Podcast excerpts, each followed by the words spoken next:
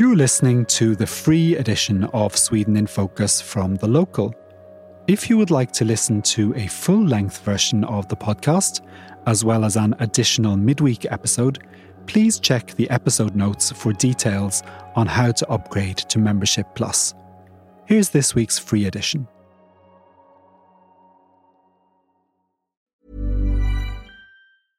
Everyone knows therapy is great for solving problems, but getting therapy has its own problems too, like finding the right therapist, fitting into their schedule, and of course, the cost. Well, BetterHelp can solve those problems. It's totally online and built around your schedule. It's surprisingly affordable too. Connect with a credentialed therapist by phone, video, or online chat, all from the comfort of your home. Visit betterhelp.com to learn more and save 10% on your first month. That's BetterHelp H E L P. Hello, and welcome to Sweden in Focus, a weekly news podcast made possible by members of the local. We're recording this episode on Wednesday, the 17th of May, a little earlier than usual because of the public holiday on Thursday. And today, as the weather gets warmer across Sweden, we'll start with some tips for weekend getaways. We'll also talk about Sweden's plans for a new work permit system for high skilled labour. We'll round up some of the main stories about the Swedish economy in a week when we learned that food prices have finally started to drop. We'll look at the results of a new study showing worsening reading proficiency among schoolchildren in Sweden. And we'll stay with schools for our main topic today as we ask the question that a lot of foreigners in Sweden find themselves wondering as they put down roots here namely, do Swedish schools give your children a good education? I'm your host, Paul O'Mahony, and I'm all alone today in the Stockholm studio. But we have a full house in Malmö. Sitting behind the mics there, we have the locals Emma Löfgren, Becky Waterton, and Richard Orange. And we're also joined by a guest, Emma Leijnse, a reporter for the Sydsvenskan newspaper who specialises in schools and education. And I should also mention that Richard's dog is in place. So there's uh, effectively five beings in the studio there. uh, Emma, welcome to the podcast. And before we go any further, can you please just tell listeners a little bit about yourself? Thank you. I have worked at Sydsvenskan for a very long time, and uh, for the last 15 years, I've been writing about schools and education. I've also written a few books on the subject. Yep. So um, I'm really into that Swedish schools uh, that we're going to be talking about. Feels like we have the right person on for this podcast. Definitely. And you've covered different aspects of the school system in your books as well. So, uh, yeah, we'll get back to all of that later. Thanks very much, Emma. And how are the rest of you? Good. Good, yeah. good. Swedish well. summer is now over in Malmo. We had about a week of lovely weather and now it's cold again. So I'm, I'm sad. yeah. Um, it's gone a bit. Nice, that week was nice. It was fantastic. I swam in our lake for the first time this year and it was okay, actually. I've just been on holiday, so I'm happy to be back. I've been away from the podcast for several weeks now. Welcome back, Emma. You have Thank been away you. for a long time now. Yeah, it has. It's got a bit colder up here as well today. But if meteorologists are to be believed, summer has officially arrived in much of the southern half of Sweden, and it is going to get warmer again uh, in the next few days and and next week. And the rest of the country isn't far behind. I think summer is coming to northern Sweden soon too. Uh, I saw that we had an article on the site with some really excellent recommendations for weekend getaways, and we'll link to that in the notes. And we also asked readers uh, for tips on social media this week. And some of the ones that really stood out for me were walking the trails in Åre up in Jämtland or taking the Inlandsbanan railway line, the 1200 odd kilometers from Kristinehamn in the south to Gällivare in the north. And someone also mentioned Höga Kusten, which is the spectacular UNESCO heritage site on the Västernorrland coast, the sort of northeast of Sweden, where, interestingly, the biggest town in the area, Örnsköldsvik, or Örnsköldsvik, if you're pronouncing it from northern Sweden, this week expressed an interest in hosting next year's Eurovision Song Contest after Loreen's victory in Liverpool last weekend. One of our colleagues in France, incidentally, looked at the spelling of Örnsköldsvik and said, and I quote, is Sweden messing with the rest of Europe by trying to make us pronounce this clearly made up town? I told her she can just call it Eagle Shields Wick That is a very literal translation. Yeah, perfect. Yes. uh, what about you all? Do you have any other places you recommend to, to listeners looking to discover Sweden? Richard?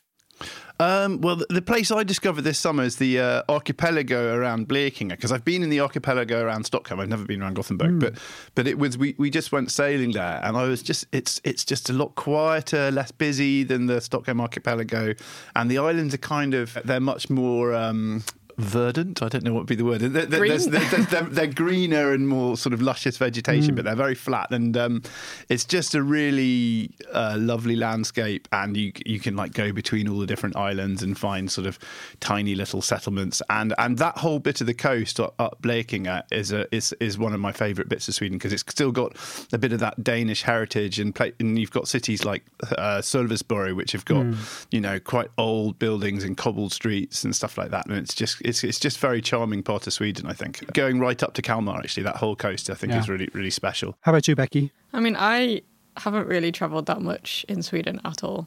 And I also am married to a Skåning who, when we go to Gothenburg or Stockholm or something, he says, "Oh, let's go to Sweden this weekend."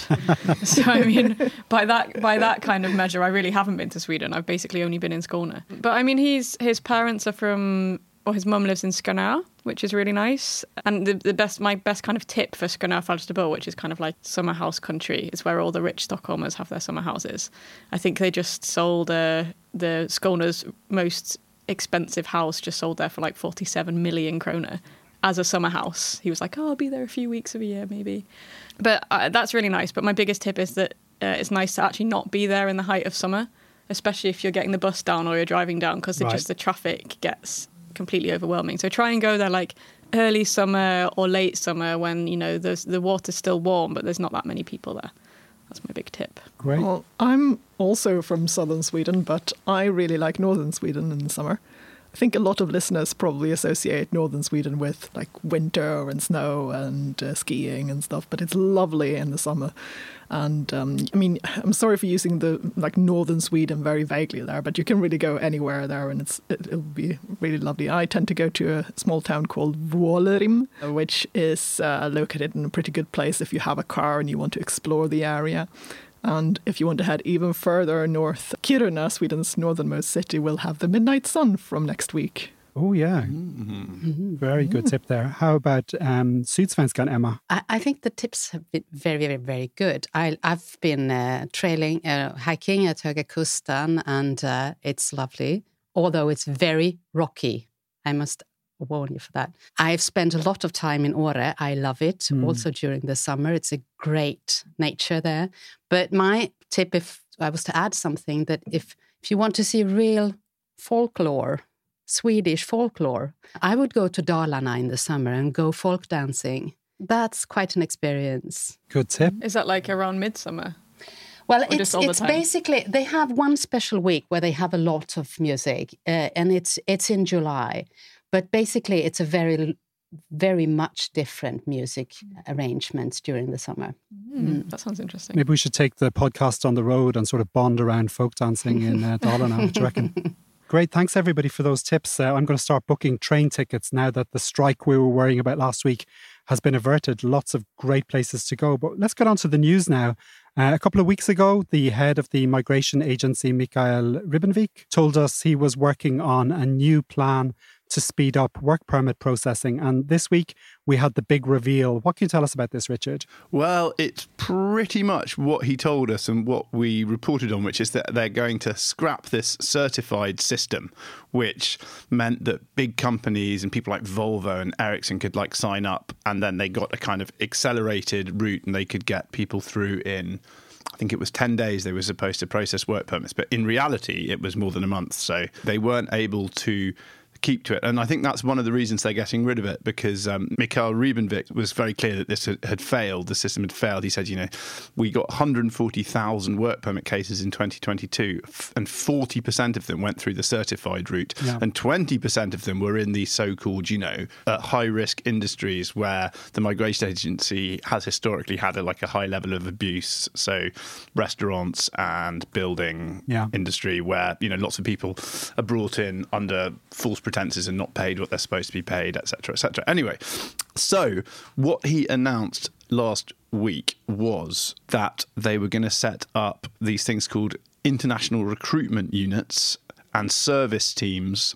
These teams would serve primarily highly educated labour migrants. So they're breaking up. In, Sweden's been quite unusual in, in that it sort of treats all work perm- people coming for work permits as one group.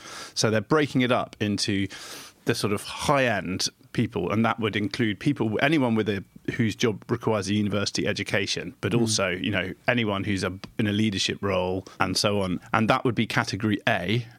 And then everyone else would be category B, C, and D. And the category A people are the ones that are going to get all this focus. So they're going to get international recruitment teams, they're going to get service teams. And that means companies will no longer need to go through agents like Ernst and Young because the migration agency itself will have people helping them in house, okay. which they haven't really had before. So they want to make it easier for companies to bring in high end labour so they can just ring up the migration agency and get handheld through the process. And then everyone else in the other categories, B, C, and D, there was not a lot of detail into what the system would be for right. them. And I think it will basically be what already exists will continue for them. So okay. it, it will be the same organisation as it already has. But Mikael Ribbenvik did say that, particularly in category C, which is basically everyone who isn't a high end labour migrant but isn't covered by any special rules, they will also get extra help because he said, you know, some of the big projects that are in the north of Sweden, like building this massive steel, uh, green steel plants and stuff, they don't just need highly skilled labour and graduates, they also need steelworkers and they can't get them all in Sweden. So he said that even though these people won't have the international recruitment units and they won't have this guarantee of 30 days to have their permits processed, they will still get special attention from okay. the migration agency. That's the idea. Yeah. So that is uh, that's it more or less. Okay, great. And uh, when do we expect this to come into force? They said that they would come back with more detail on September the 4th. And then Mikael Ribbenvik said he hoped it would come into force by the end of the year. And obviously, he won't be in place when that happens, even though, as he told us a few weeks ago, this is his baby. This is mm. his kind of final big project. Okay, great. Thanks for that roundup. And we'll make sure to put our stories on this subject in the show notes. Let's talk about the economy now. After months of doom and gloom, we finally had some good news this week as we learned that food prices in Sweden last month dropped for the first time since November 2021. Becky, can you give us some context on this? What's happening in the Swedish economy and how are things looking going forward? Yeah, I'll get on to food prices shortly, but mm. first let's look at inflation because that says quite a lot. So, consumer price index inflation, which is also known as CPI inflation, which is essentially the price increase on like a representative sample or basket of goods and services consumed in Sweden, that fell more than expected according mm. to Statistics Sweden. So, it fell year on year, it dropped to 10.5% in April, and that had been expected to stay the same as in March, which was 10.6%. So, okay, 0.1%, that probably doesn't sound like a lot.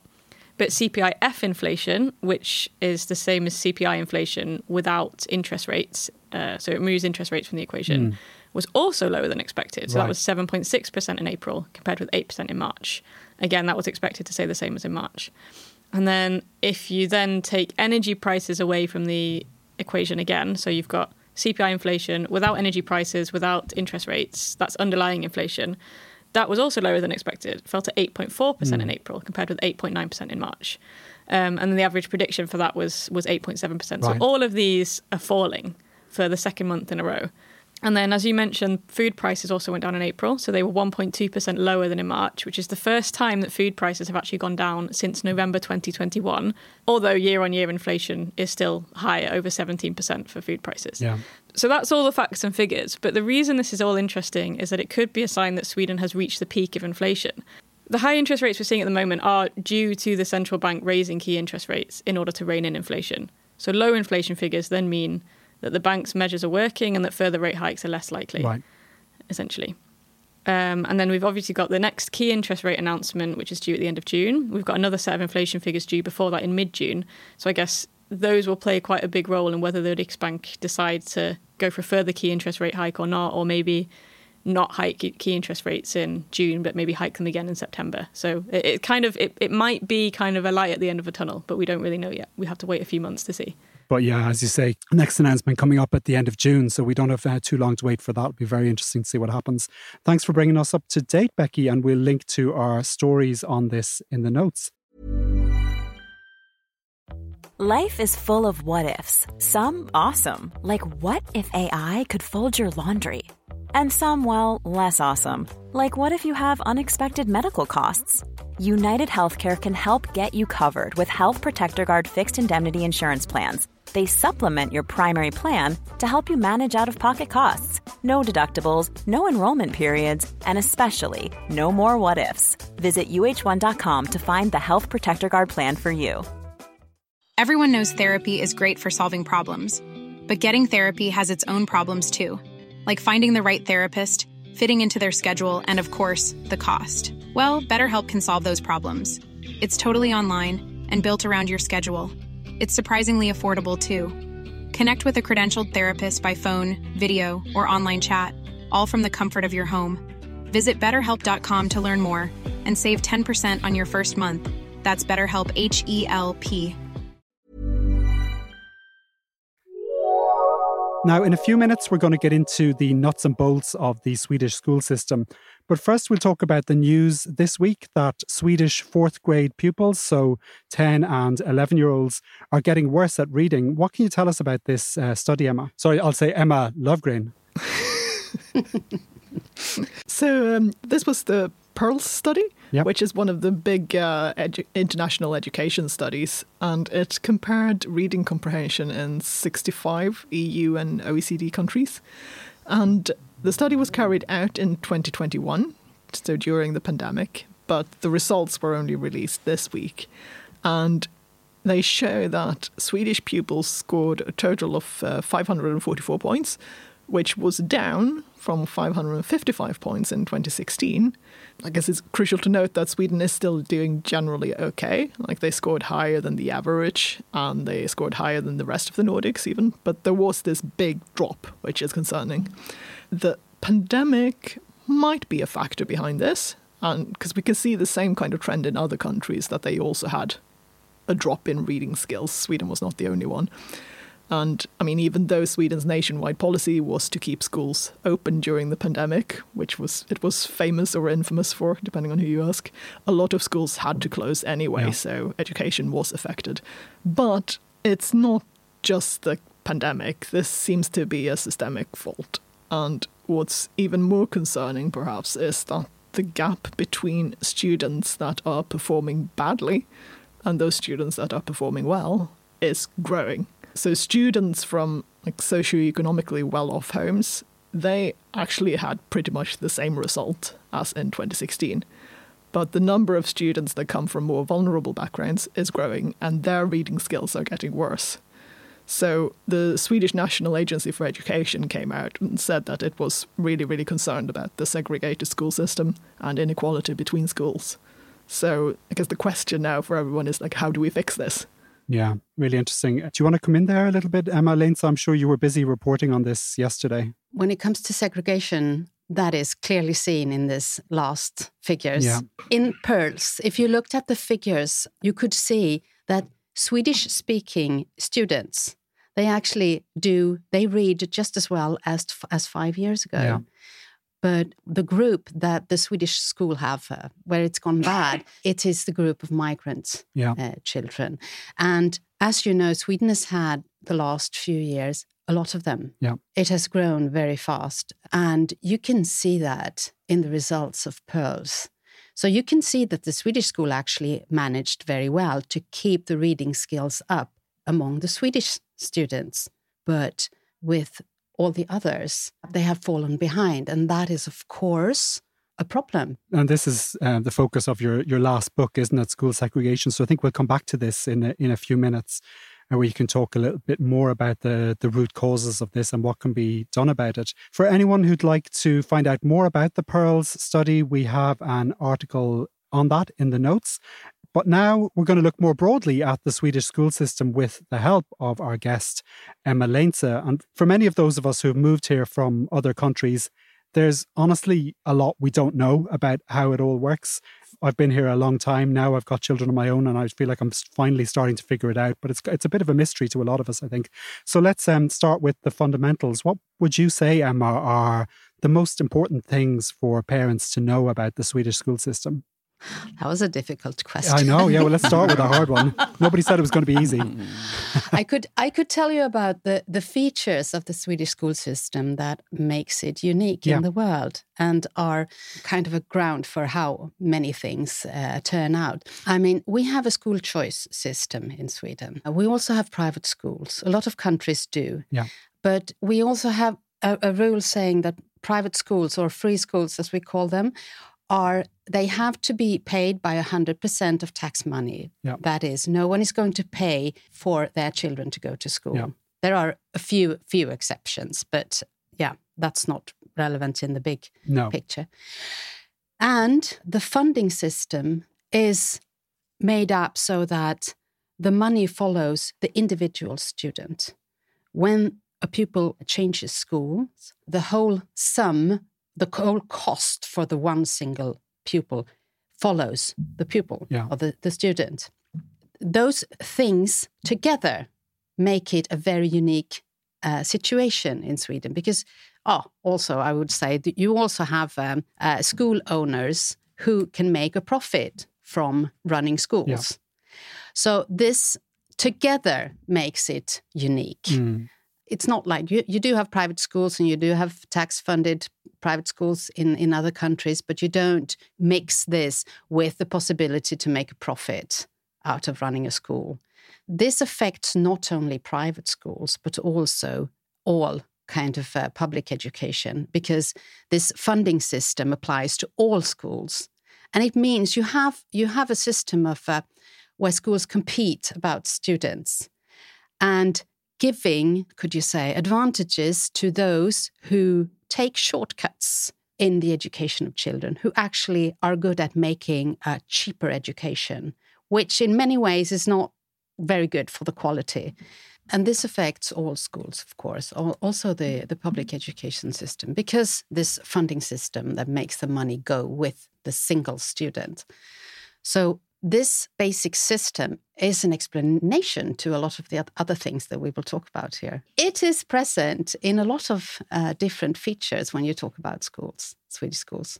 Yeah, I think we'll get back to how this unique system affects all these other issues in, in a couple of minutes. But before we get into some of the problems with the with the Swedish school system, can you give us an idea of how Sweden scores in the best known international comparison, the Programme for International Student Assessment or PISA? Well, Sweden, uh, we have quite of a roller coaster ride there. It went down from the year 2000 when the first test was conducted until 2012, and then it has gone up again. So we are about around on the same level as we were uh, 20 years ago. And that level is above average in the OECD, not at the top, but above average. So why did Sweden drop so dramatically uh, over oh, between 20, 2000 and 2012? What, what what are the reasons behind that? Do people think? during the 90s, we went from a state uh, school to municipalities that had their own responsibility for schools. It's a very deregulated system, or decentralized system, uh, and also deregulated actually, because it also went from this is how you're going to do to ma- to run a school. Those are the rules that you have to follow. From that uh, to a system where it said it doesn't matter how you do it, as long as you do well, as long as the students score well, it's fine how they got there. So it resulted in fewer uh, educated teachers, for example. Now, that is what you saw during the last the, fo- the first years during the 2000s. That's the drop. And after that, after 2010, a lot of those things have been re regulated. You have to have educated teachers, for example, that teach in their they, they have to be education in, in the in the subject that they teach. And that is basically, I think, the explanation for the for the rise in the scores again. But isn't there also an issue with because when I've been looking at schools, I, I think all of us here have kids. Um, so when, when I've been looking at schools, uh, they always show you how many behörig lärare there are in a school. So is there still issues with teachers teaching that aren't qualified teachers? Yeah, oh yeah, somewhere like seventy percent of uh, the teachers are qualified for the subject they're teaching. The rest are not. How did they re-regulate the the the qualifications of teachers? They they just made a, a certification for this is this is a qualified teachers. So she or he is qualified to teach in this subject and in this subject and in this subject. They just they didn't have that before.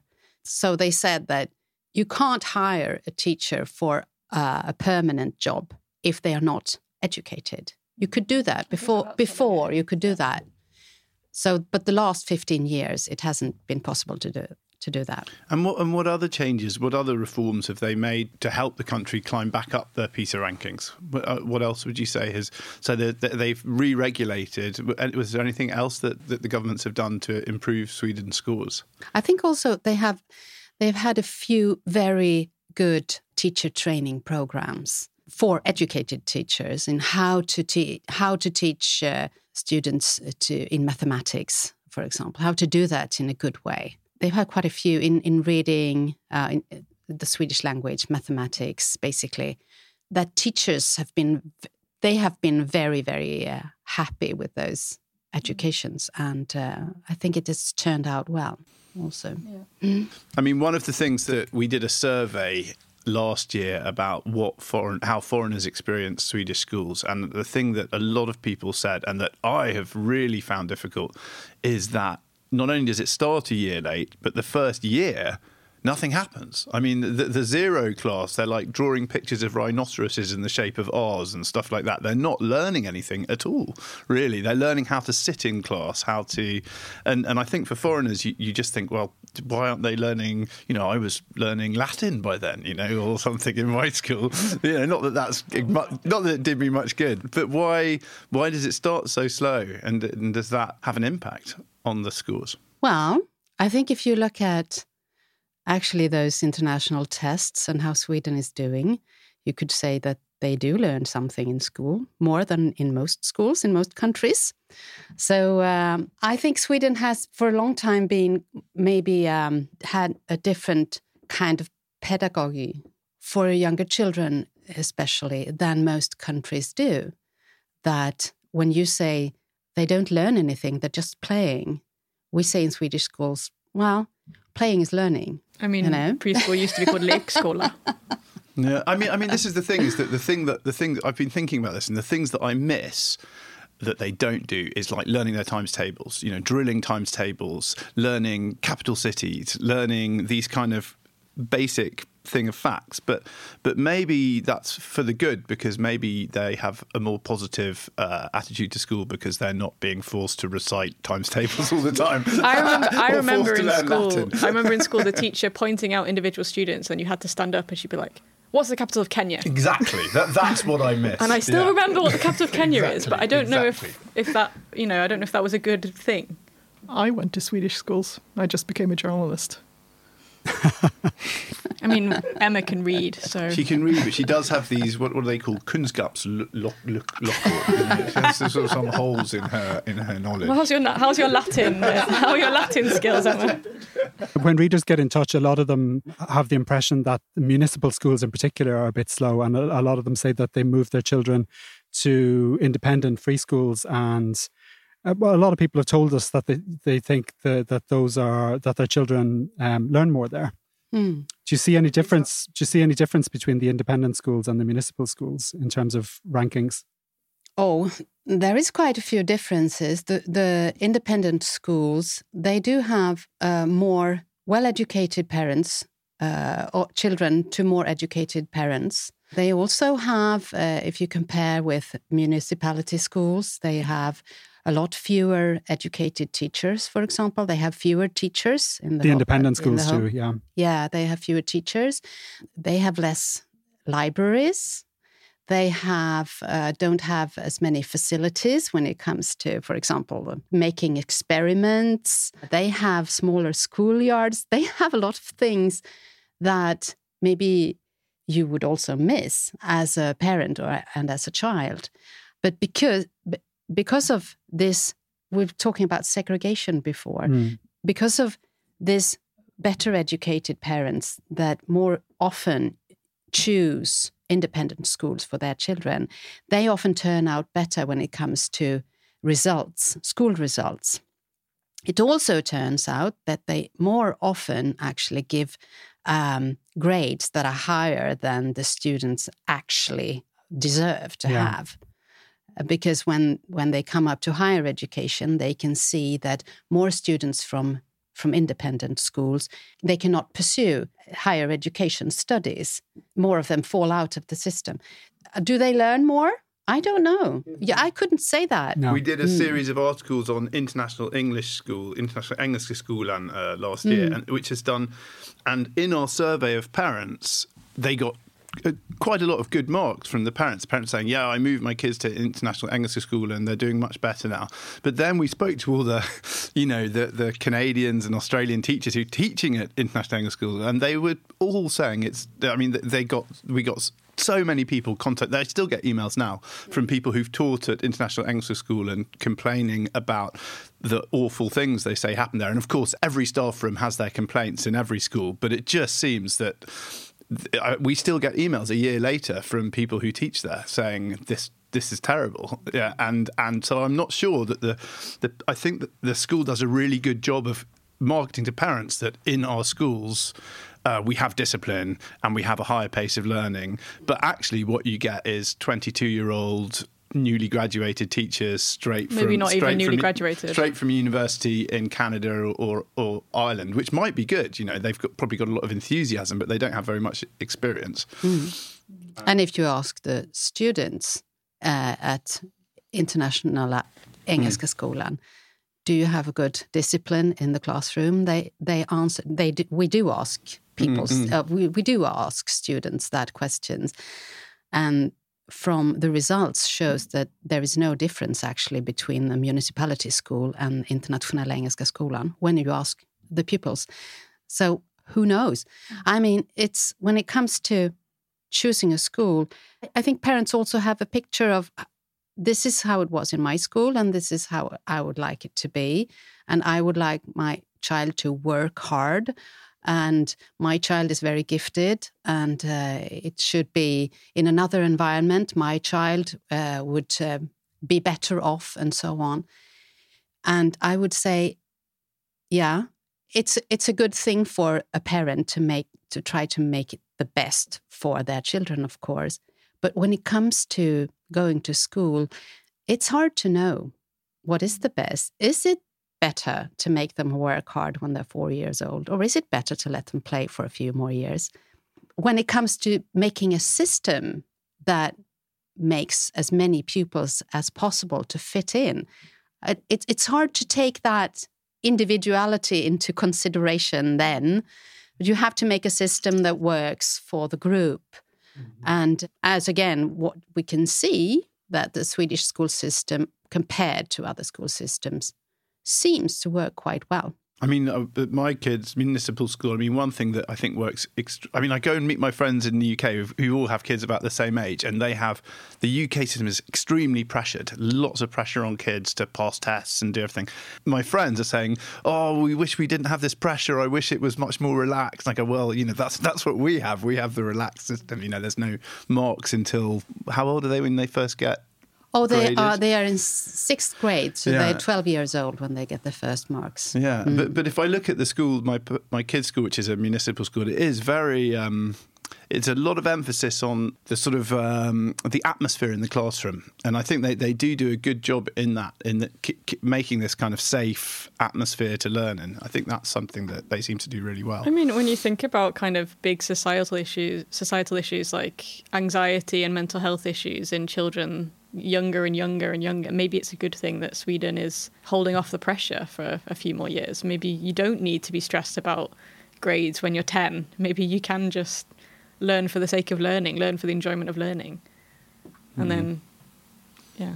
Mm, a- absolutely. wait a few more years until you have to start getting stressed out about it. It's always your interesting to hear people from other countries talking about Swedish schools, but because this uh, discussion of pressure and stress and so on, we do have that in the Swedish school as well, where many people say, "Oh, they are so pressed these days. They are so stressed. They give grades too early." Uh, we're going to wrap it up there for today, but you will be able to hear more from our guest in a bonus episode that we'll put out during the week. A big thank you to Emma Leijnse for joining us on the podcast. Our panelists today were Becky Waterton, Richard Orange, and Emma Löfgren. Our sound engineer is Reese Edwards. I'm Paul O'Mahony.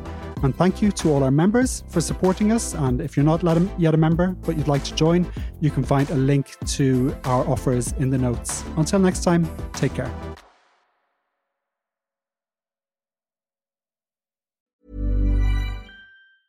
Planning for your next trip? Elevate your travel style with Quince. Quince has all the jet setting essentials you'll want for your next getaway, like European linen, premium luggage options, buttery soft Italian leather bags, and so much more and is all priced at 50 to 80% less than similar brands. Plus, Quince only works with factories that use safe and ethical manufacturing practices. Pack your bags with high-quality essentials you'll be wearing for vacations to come with Quince. Go to quince.com/pack for free shipping and 365-day returns. Planning for your next trip? Elevate your travel style with Quince. Quince has all the jet-setting essentials you'll want for your next getaway, like European linen premium luggage options, buttery soft Italian leather bags, and so much more. And is all priced at 50 to 80% less than similar brands. Plus, Quince only works with factories that use safe and ethical manufacturing practices. Pack your bags with high-quality essentials you'll be wearing for vacations to come with Quince. Go to quince.com/pack for free shipping and 365-day returns. That's all for this week's free edition of Sweden in Focus. If you'd like to hear a full length version of the podcast each week, as well as an additional midweek episode with more interviews and analysis, please upgrade to Membership Plus. Make sure to check the episode notes for details on how to upgrade. Sweden in Focus is a podcast by the local Europe. Our sound engineer is Reese Edwards. The publisher is James Savage.